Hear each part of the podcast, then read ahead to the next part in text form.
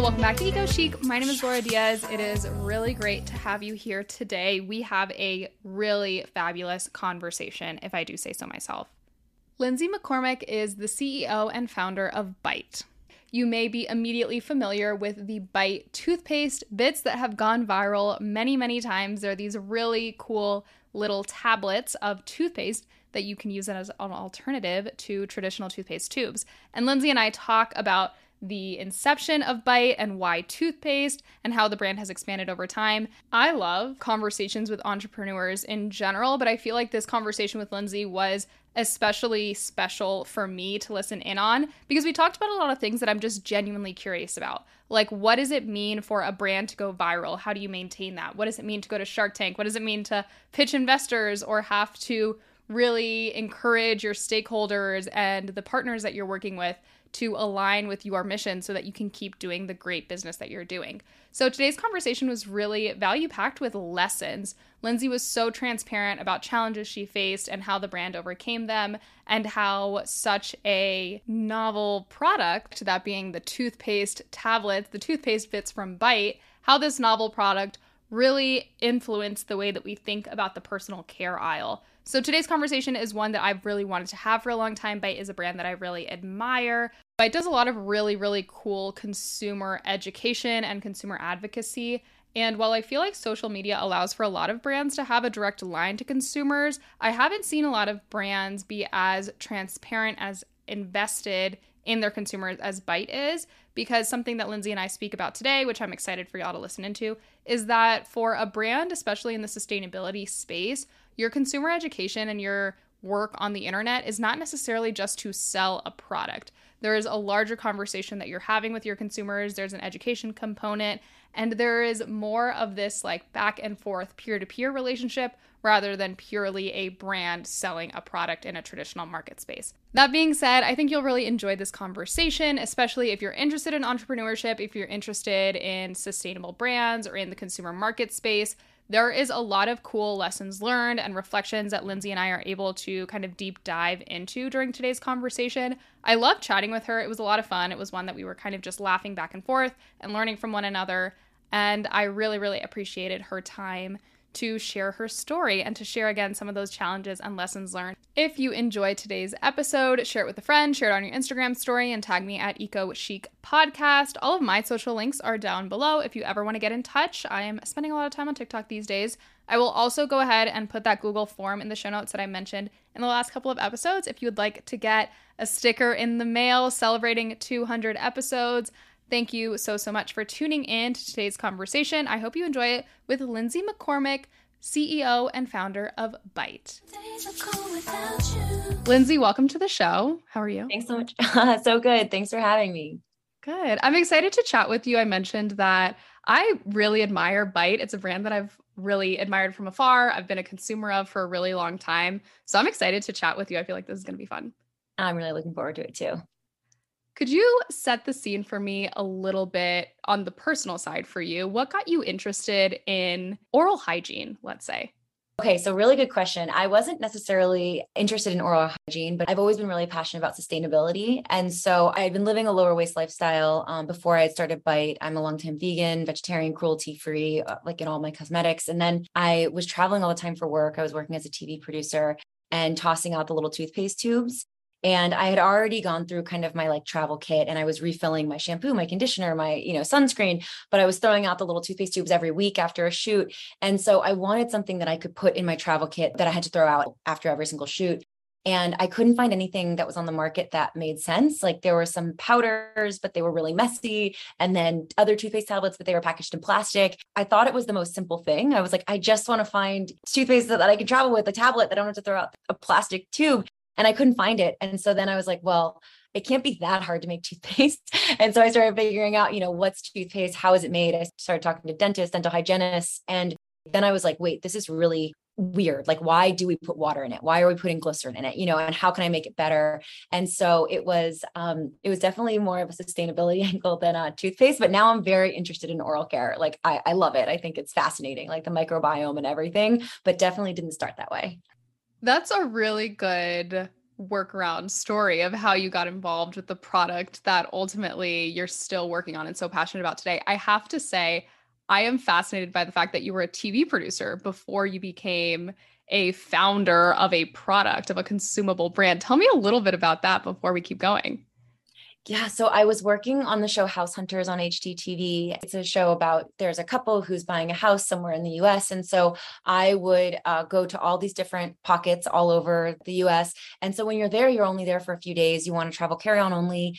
And the reason I had actually gotten into TV is that, and unscripted uh, specifically, was I wanted to eventually make nature documentaries. Like my whole goal was conservation documentaries. So like BBC Earth, like Nat Geo, that was like my dream. But the way you work up to those things because obviously you know it's it's it's hard. A lot of people want to work on those. You cut your teeth and get your chops in reality. And so that's what i was doing and i loved it. I loved working for the company i worked with. I loved my job but that's how i found myself traveling all the time. And it's actually really interesting because being a tv producer is very helpful when it comes to being a founder because so much is kind of taking this like amorphous idea and turning into something tangible, right? That you can watch like a TV show, like on budget, on time, and like with a good attitude. And so being able to take kind of what I learned in TV and then apply it to Bite has been unexpectedly really helpful. Yeah, that makes a lot of sense. And I also feel like Bite is a brand that really cares and invests in consumer education. There is so much around the advocacy work that you do that is beyond just mm. promoting your projects and making sure that people are interested in the tablets and getting their subscriptions. So I'd love to talk a little bit about the education angle of the business. Why is that important and how do you go about that?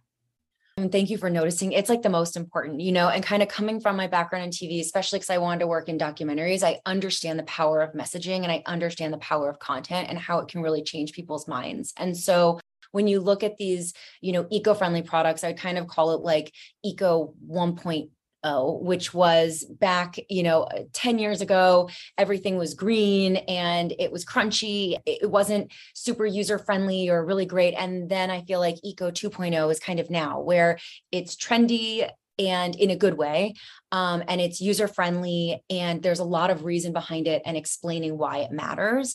And I think it's because like we're a D2C brand, which means direct to consumer. You you purchase our product mostly on the website. So we have this platform to be able to educate. So it's not only just why you should use a toothpaste tablet, it's also like why these ingredients matter and what we're doing beyond just our products as a company. You know, we're a B Corp, we donate, you know, we have give back programs. And so I think it is so important to be able to not only have a product that's better than what's out there, but then also be able to have people who are buying from you really understand why you're doing what you're doing. And from working in TV, honestly, it's all messaging as well. So it, it's trying to explain to people why they should care and watch the show. And now it's more just why you should care and support our company. I think, especially as we go into you know more products that are solving really important problems education is such a big part of all of that yeah, that's really admirable, especially when you link education to your products, that it's not so much about encouraging folks to buy a particular product, but understanding the value of buying that product and what that dollar means and what that consumer choice means.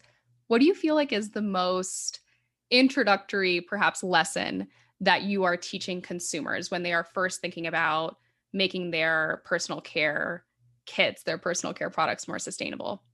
It can be so overwhelming. The advice that I give to my friends and family is start with one product that you use every day and switch out, right? And I say that because I have toothpaste. We use it every day, you know, but even if you don't want to use Bite, right? If you use sunscreen every day, there's companies that do eco-friendly sunscreens. If you want to change out your hand soap for bar soap, there's companies that well, now we have a bar soap as well, but even before that, I would recommend, you know, so it's these high frequency items that you're using every single day that have high impact and low overhead for you. It's not something where you're trying to switch out every single piece of your routine you know uh, immediately because that's it's so hard to do or the things that you're not even using all that much you know. One of the last things i switched out was my dry shampoo because i don't use dry shampoo very often. So it not only did it take me a long time to go through what i had left but it's not that high frequency item that's doing more damage to the planet and and you know build up in our bodies. So i would say look at something that you're using every single day find that one swap. Once you get used to that and it feels easy and natural then move on to the next one That other high frequency. I think that's a great tip because when people get interested in becoming more sustainable or living a more sustainable lifestyle, it does feel kind of intense at first that you have to switch over all these products or you realize that you've been making these choices for however long and you feel guilty about it. But then that in turn becomes really unsustainable because it's not a lifestyle you're used to. It's not products or brands that you're familiar with. And so encouraging that little like progress over time as opposed to a big switch is really helpful when you're thinking about any phase of your life, I suppose. Yeah, it's all the small, small habits. And there's even things that you can kind of link, not to go too far out of it, but like there's really great books on it, like Atomic Habits. And I think those types of things where it's like, yes, it's a eco-friendly thing, but it's also a lifestyle change. It's it's kind of folding these new things into your everyday routines. Yeah. I want to talk a little bit about the toothpaste tablets specifically because you didn't have a background in the oral hygiene space going into product development. So I'd love to talk about that initial phase where you said you were talking to dentist and dental hygienist and the research that you were doing in creating your own product. What was that initial inception phase like?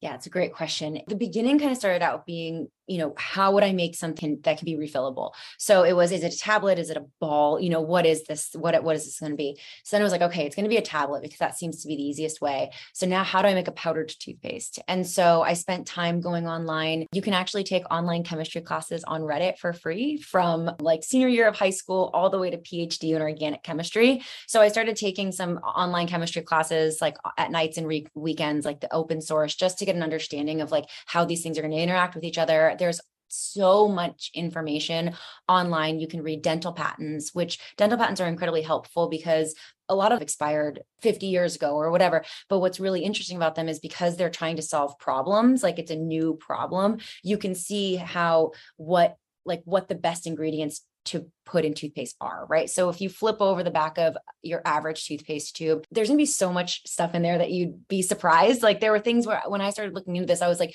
why are there dyes in my toothpaste? You know, like red dye, blue dye, like why are they there? There's all these different stabilizers. And so what I started doing was just Googling every single ingredient that was in the back of like the biggest toothpaste companies that I could find, figuring out what actually needed to be in there, what was in there as like a stabilizer or preservative, and kind of just breaking everything down and then figuring out how it all interacts with each other. And then starting to kind of just get like the bare bones of what toothpaste needs to be to actually help your teeth. Quick break to tell you about our sponsor today, Aspiration. You've heard me talk about Aspiration before. I am really a user and I am really a fan because when it comes to saving the planet, there's really no neutrality. If you keep your money in most standard bank accounts, they're lending your deposits out to fund oil and coal projects. I've talked before on the show about what it means to divest and the value of getting your money into a carbon friendly, climate conscious bank, and aspiration is the solution. You can switch to the planet side and get aspiration. Aspiration is a climate friendly alternative to the big banks. And you have the peace of mind of knowing that your money is never invested in something that just doesn't align with your values. This is my favorite little tidbit. Moving $1,000 to an Aspiration Plus account has the same impact as driving 6,000 less miles. I really appreciate my Aspiration account because, as I mentioned, I've talked a lot before about the value of divesting. And I think a lot of us have this image that our money is sitting in a bank somewhere, in a shopping center, sitting in a savings account. And frankly, that's just not the case. Banks are using our money to invest in projects. And if I am so picky about the types of brands that I buy from and the types of other activities I like to put my money towards, why would I want my money going towards a fossil fuel project? Aspiration just seems like kind of a no brainer for me. And best of all, there's no credit check, no overdraft fees, and with Aspiration, you just pay what you think is fair, even if that's zero, because money shouldn't stand in the way of you doing the right thing. Make your dollars make a difference. Open an Aspiration account at aspiration.com/tree and move your money out of fossil fuels. Help save the planet with your Aspiration debit card. Open your account at aspiration.com slash tree today. Aspiration.com slash tree, T R E E. Terms and conditions apply. Aspiration is not a bank. Deposits are FDIC insured up to $2 million per depositor. And essentially, what that needs to be, it needs to be an abrasive but you don't want to be too abrasive, but something that will help get plaque off and, you know, get food out of your teeth. It needs to be an abrasive. You probably want a foaming agent and you don't actually need that, but people really want it. So it's like, okay, you're going to want to have there because you want it to be a marketable product. Uh, we use a sulfate free uh, coconut based one. And then you're going to want a flavoring because you need to get rid of bad breath. And then I had learned that actually zinc citrate. It was actually really interesting because I was looking at all these different mouthwashes and toothpaste, and I was like, why is zinc citrate in all of these? And turns out it like bonds to malodor, bad breath. And so you put that in there so it helps get rid of the bad breath. Then you want to have something that's actually like an active, quote unquote, whether if it's OTC or just something, you know, that's good for your teeth. And that's going to be either fluoride or a nanohydroxyapatite. And so that's kind of how it all started was just kind of figuring out what the building blocks are, what we actually need, what we actually don't, and then putting it together. And then being like, I'm not a dentist. So let's talk to dentists and see what they say and dental hygienists. And it's actually really interesting. Sorry, I'm going on so much, but I get really passionate this about is it. So exciting. I love watching you get excited about this because this is so, so interesting. Tell me more. Tell me everything. Yeah.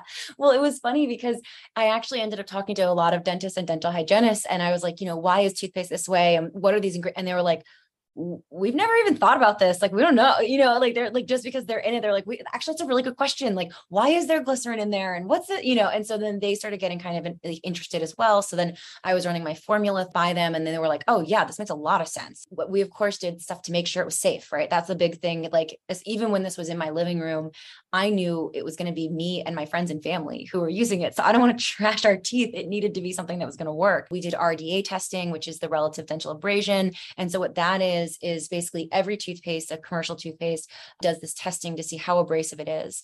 And you want it to be abrasive enough to get the plaque off, but not so abrasive that it starts messing with your enamel, right? And so these like high whitening toothpaste, a lot of times they're actually really hard on your enamel. And so we wanted to make sure that we weren't in that category at all. So we're considered a low abrasion toothpaste, but it is enough to get plaque off.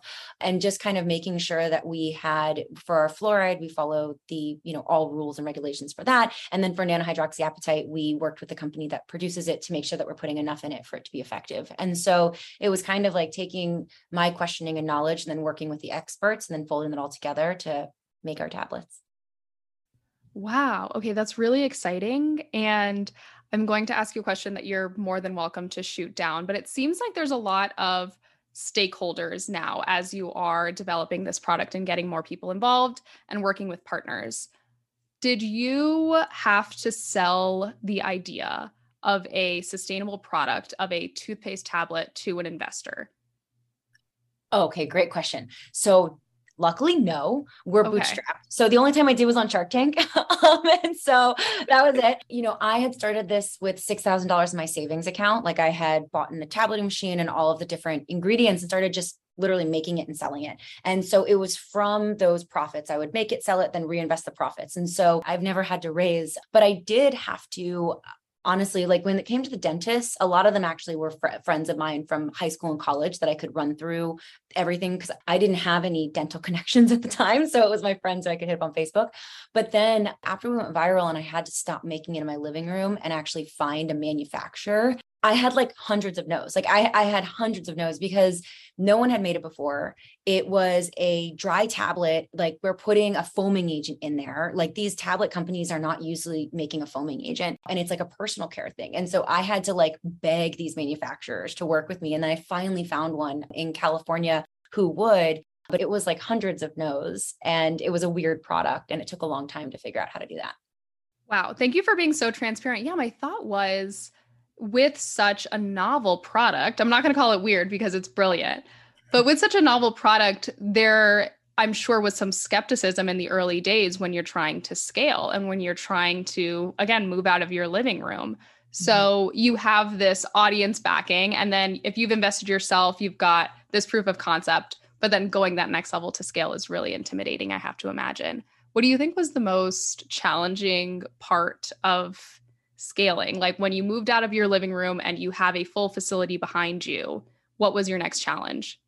Uh, dealing with glass is very complicated because when you're making tablets, they're putting it in plastic jars or plastic bottles. So you throw like thousands of bottles in a scrambler. It's called a scrambler and it just shoots them out on a conveyor belt, right? But you can't do that with glass. But even with aluminum, you can put a few hundred, right? And it's fine. Glass, you have to have a person there putting it on. We're made in Southern California. It's very expensive. So, you know, there are different things that were these kind of weird gotchas that we had to kind of navigate and figure out even something as simple as, as paper tape. Even when we had a manufacturer making our tablets and putting it in glass bottles, I was still shipping them out. Like I was, I would like have USPS come pick it up and like I would have it all packed out. And so it was like a thing.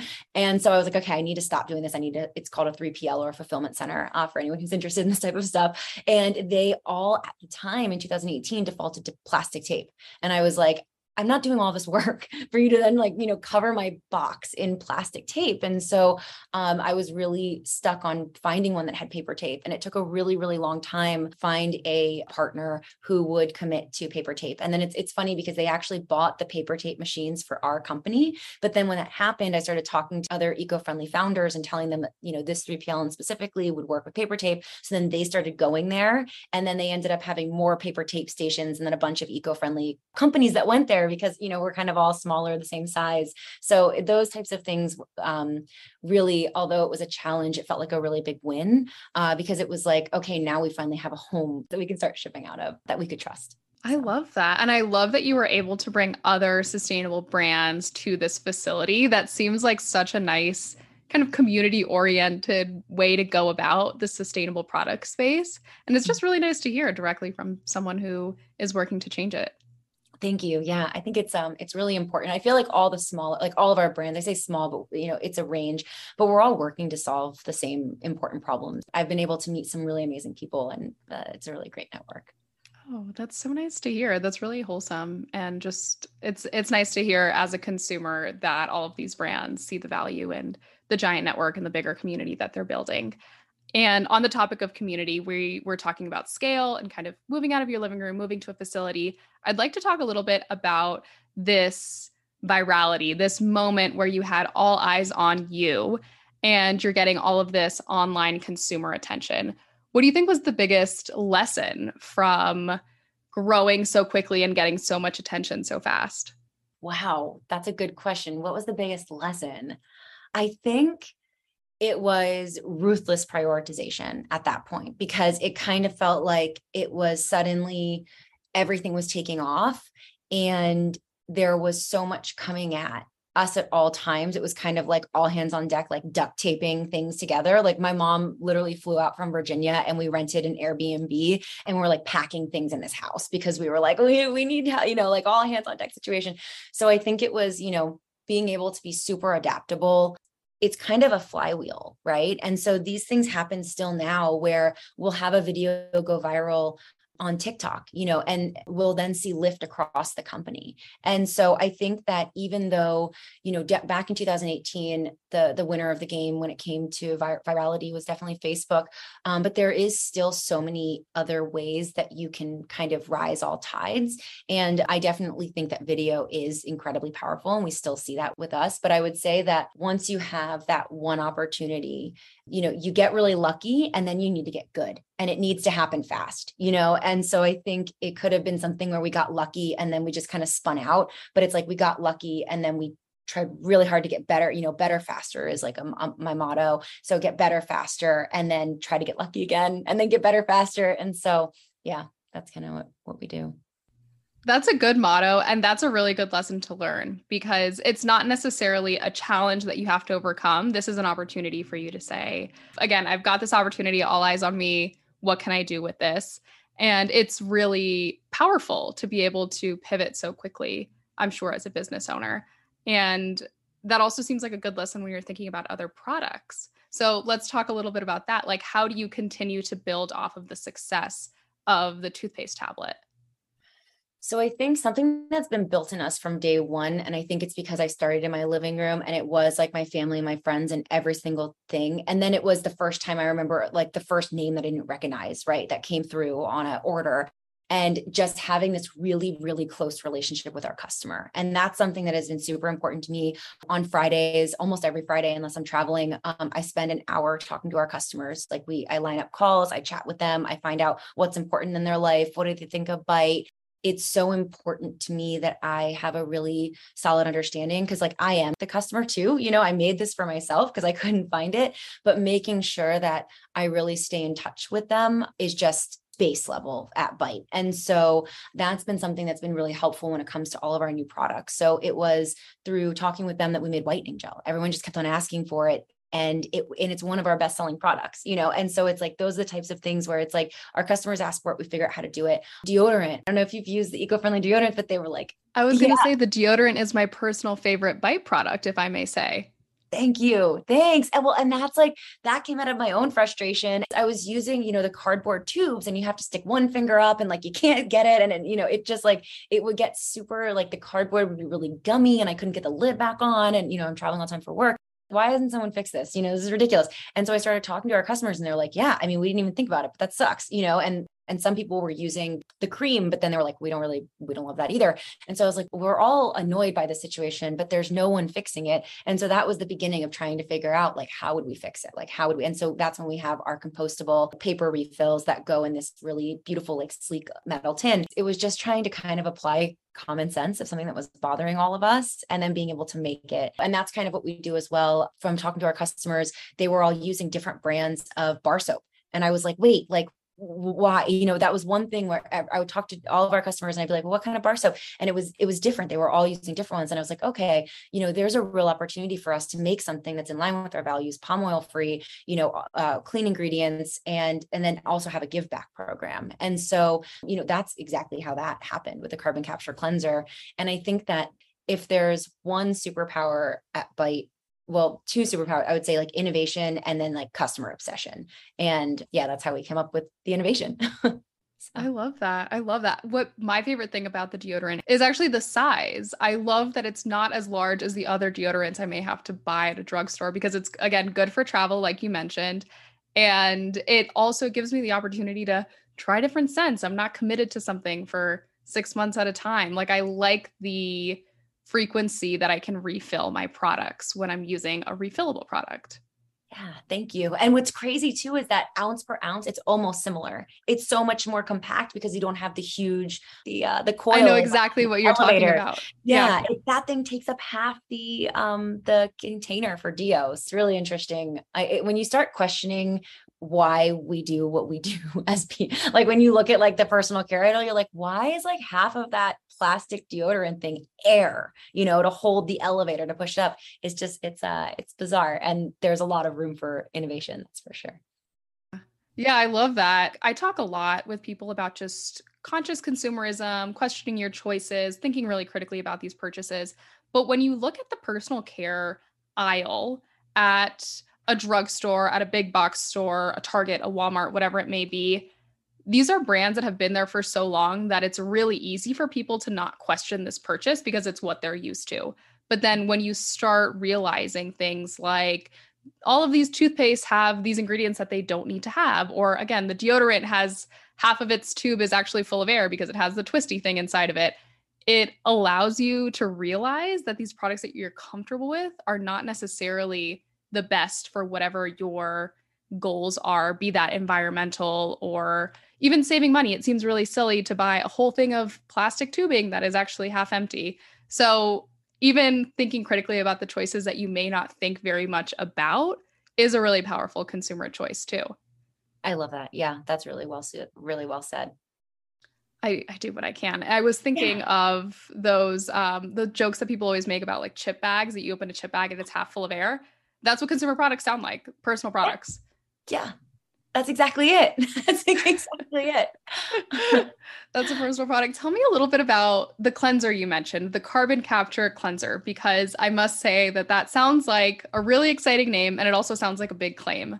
Yes. Love it. Okay. So the basics of it that we can just go in because then we'll get into the science of it, is it's scented with our Neroli fragrance, which is my favorite. I think I was a little biased. We might come out with the other scents like later on down the road, but I'm just obsessed with our Neroli. So it's like, I feel like that's a great, like anytime scent. And it's made with shea butter. So what we put is we put kelp in it. And so kelp is amazing. It captures 20 times more CO2 than trees, but it doesn't need any pesticides, fresh water, or land use to grow, right? And so there are all of these really cool initiatives that are going on.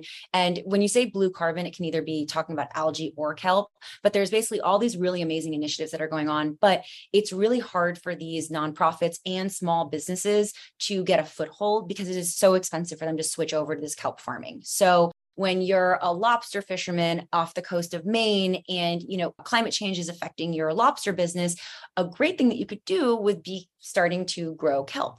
And so what that does is that not only does that help like you know the ecosystem there but it also captures carbons kelp is a carbon capturing technology. It's really weird to call a plant technology but it is. And so some of the initiatives are, and it's really new, right? So some of the initiatives are actually having these forests of kelp be grown and then sinking them, like sinking, like cutting the kelp and then sinking it at the bottom of the ocean. If you look up in a bunch of that research, it's new, it makes sense. In sustainability, there's no silver bullets. I'm sure you've seen our like blog post. The way I, I, phrase it is like there's like the tweet, the Instagram caption, and the blog post. And the blog post is where we get really in the weeds for anybody who cares about it. The Instagram caption is kind of like, if you're interested, like here's why we did what we did. And then the tweet is like the high level this is the way we do things. So if we're kind of going from down the level from tweet to Instagram caption to blog post. So when we get into any of our blog posts, whether it's the castor bean oil bristles, PLA floss, there are no silver bullets, there's no easy answers. So it's not the most perfect thing, but it's really freaking good. And because of the fact that we don't have to use landmass, fertilizer, pesticides, any of that to grow this, and it does capture it, yeah, we're going to cut it right and when you cut something it releases the carbon back if it's used right so the one of the ideas is you take it and you bury it at the bottom of the ocean and then the carb it's it's literally called a carbon sink those are the programs that we are donating to there's also programs that we'll be donating to where it's lobster fishermen who are changing over their industry so instead of fishing for lobster, they're now creating kelp that we use in our bars. And so we haven't been able to part with them yet because they're all very small, but like they will only be able to do these things and survive if brands like ours help, right? Another brand that I think is actually pretty great is Sweetgreen had a really big initiative with this, um, with their kelp. I believe they had it in a bowl, but it's the idea that first growing kelp as a carbon blue carbon initiative sinking into the bottom of the ocean but then also figuring out what can we change like whether it's lobster fishermen or fisheries and get them to grow kelp because then that's really helpful as well. And then also the fact I didn't even bring up the fact that kelp is really amazing for your skin. It's like antioxidant. It's, you know, there's other companies that, you know, talk about how it's like anti-aging. I did it for the sustainable initiative, but it's also a really amazing ingredient to have in it. So that's the long story to why mm. we've done this.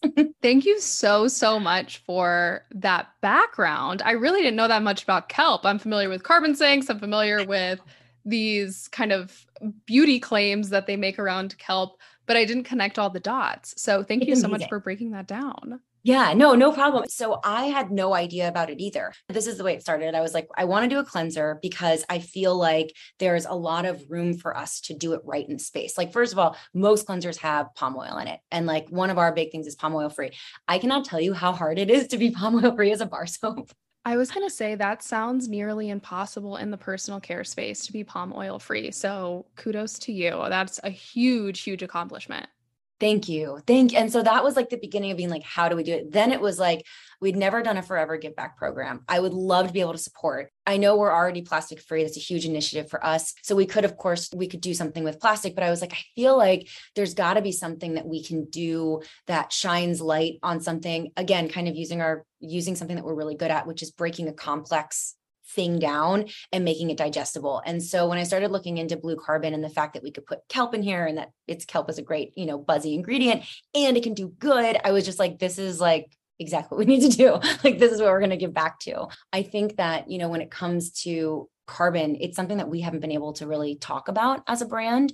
And this also allows us now to, uh, you know, allows us, I'm saying with air quotes, but you know, we've always had the plastic conversation, but now it really makes sense for us to start talking about climate change and, you know, carbon initiatives. And I think that that was really important to me from a brand education standpoint as well.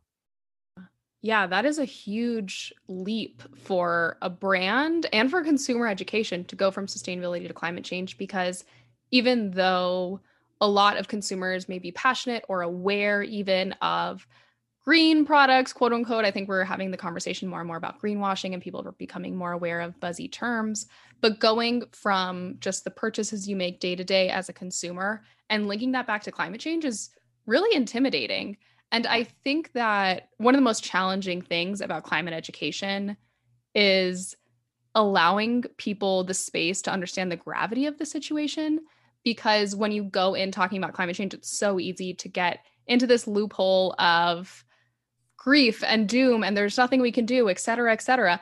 And then when you're a brand that's like, you know, we don't have all the solutions, but here's a really cool piece of scientific information around kelp, around carbon sinks, and we're going to take that and we will give you a way to participate in that in some way.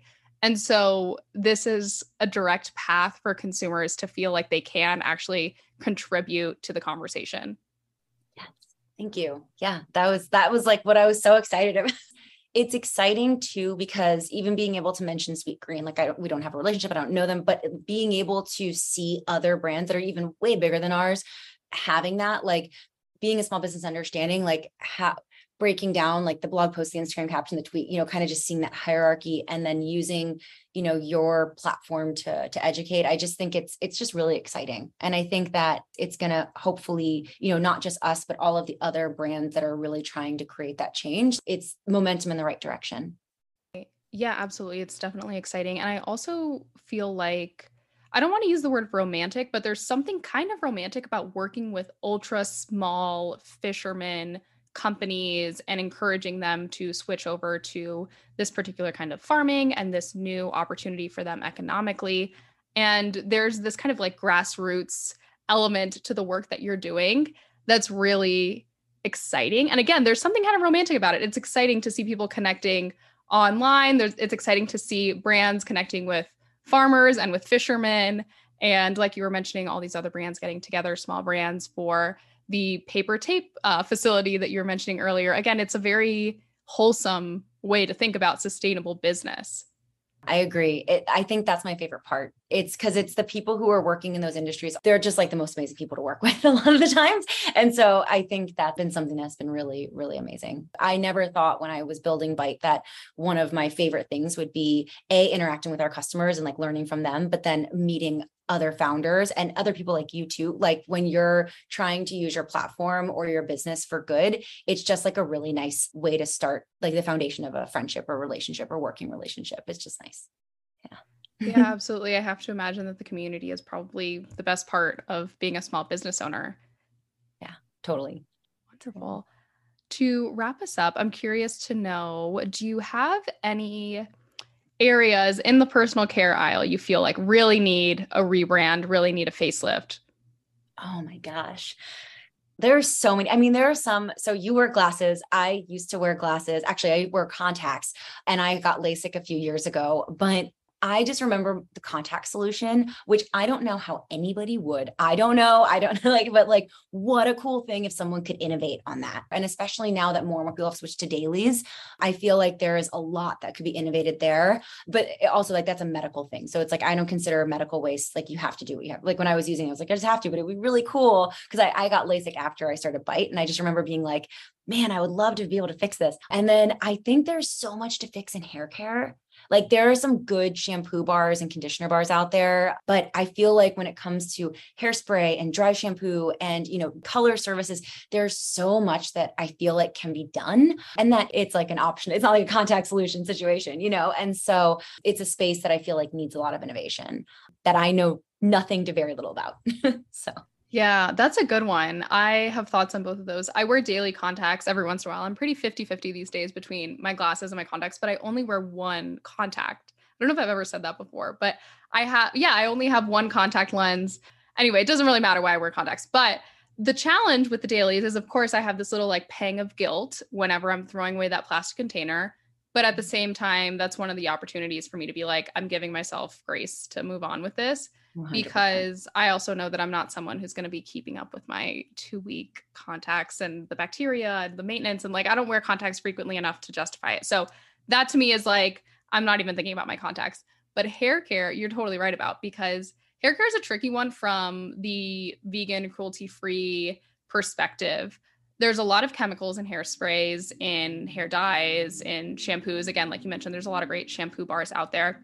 But the challenge with a lot of hair products is that they have a lot of stabilizers and preservatives. And you can't always do that with a totally clean, natural, quote unquote, whatever product it may be. So you end up losing efficacy in products where you can't include some of those chemical ingredients. Mhm. And I've heard this from hairstylists too, because I'm always really curious and I always like to pick people's brains about sustainable products and cruelty free products.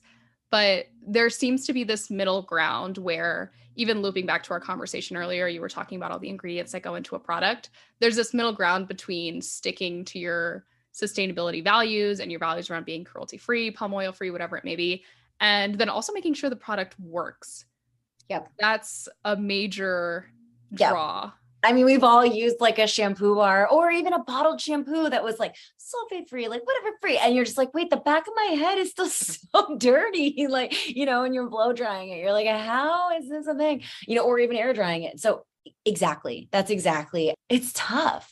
It's tough. And I have found some really good clean formulations, but a lot of times also I find that I need to switch out. Like I can use it and then I need to switch. And so then it's kind of like it's this hunt all the time, you know. And a lot of the the ones are small businesses. So they, you know, sometimes have like especially last year, I feel like the shampoo bar that I loved was having stock issues, you know, and you're kind of like, oh, it's an interesting nut to crack, but I feel like whoever can do it, if they can. And then there's so many different kinds of kinds of hair that, you know, there's wavy hair, straight hair, curly hair. So I feel like it's a it's a mountain, that's for sure. But it'd be cool. someday. Yeah. Yeah. Good luck to uh, the hair care people I'll because stick with oral care. That's Yeah. for sure. You're doing a great job. Thank you, Lindsay, so much for hanging out with me today and for sharing so much really cool information. I loved learning about Bite, but I also loved learning about all of these great tangential things that you've had to research and become an expert on to create such a great brand. Thanks so much. Thanks so much for having me, Laura. This was so fun. Thanks so much for tuning in to our conversation today with Lindsay McCormick, founder and CEO of Bite. I really, really enjoyed this episode. I hope you learned a little something. I hope you gained some insights on entrepreneurship and sustainable business practices. If you did, go ahead, share it on your Instagram story, send it to a friend. You already know I was going to say that because it just helps me out so, so much. If you just send it to one single person, you can get in touch with me. All of my social links are down below, my email's down below. And if you've stuck around this long, just double check that you are subscribed wherever you're listening to this episode. Spotify, iTunes, iHeartRadio, Stitcher, wherever you're listening to this podcast. I'm sure you're already subscribed, but it's so nice to just double check, don't you think? Thank you again so, so much for hanging out with me. It's been really fun, and I can't wait to see you next week. Have a good one.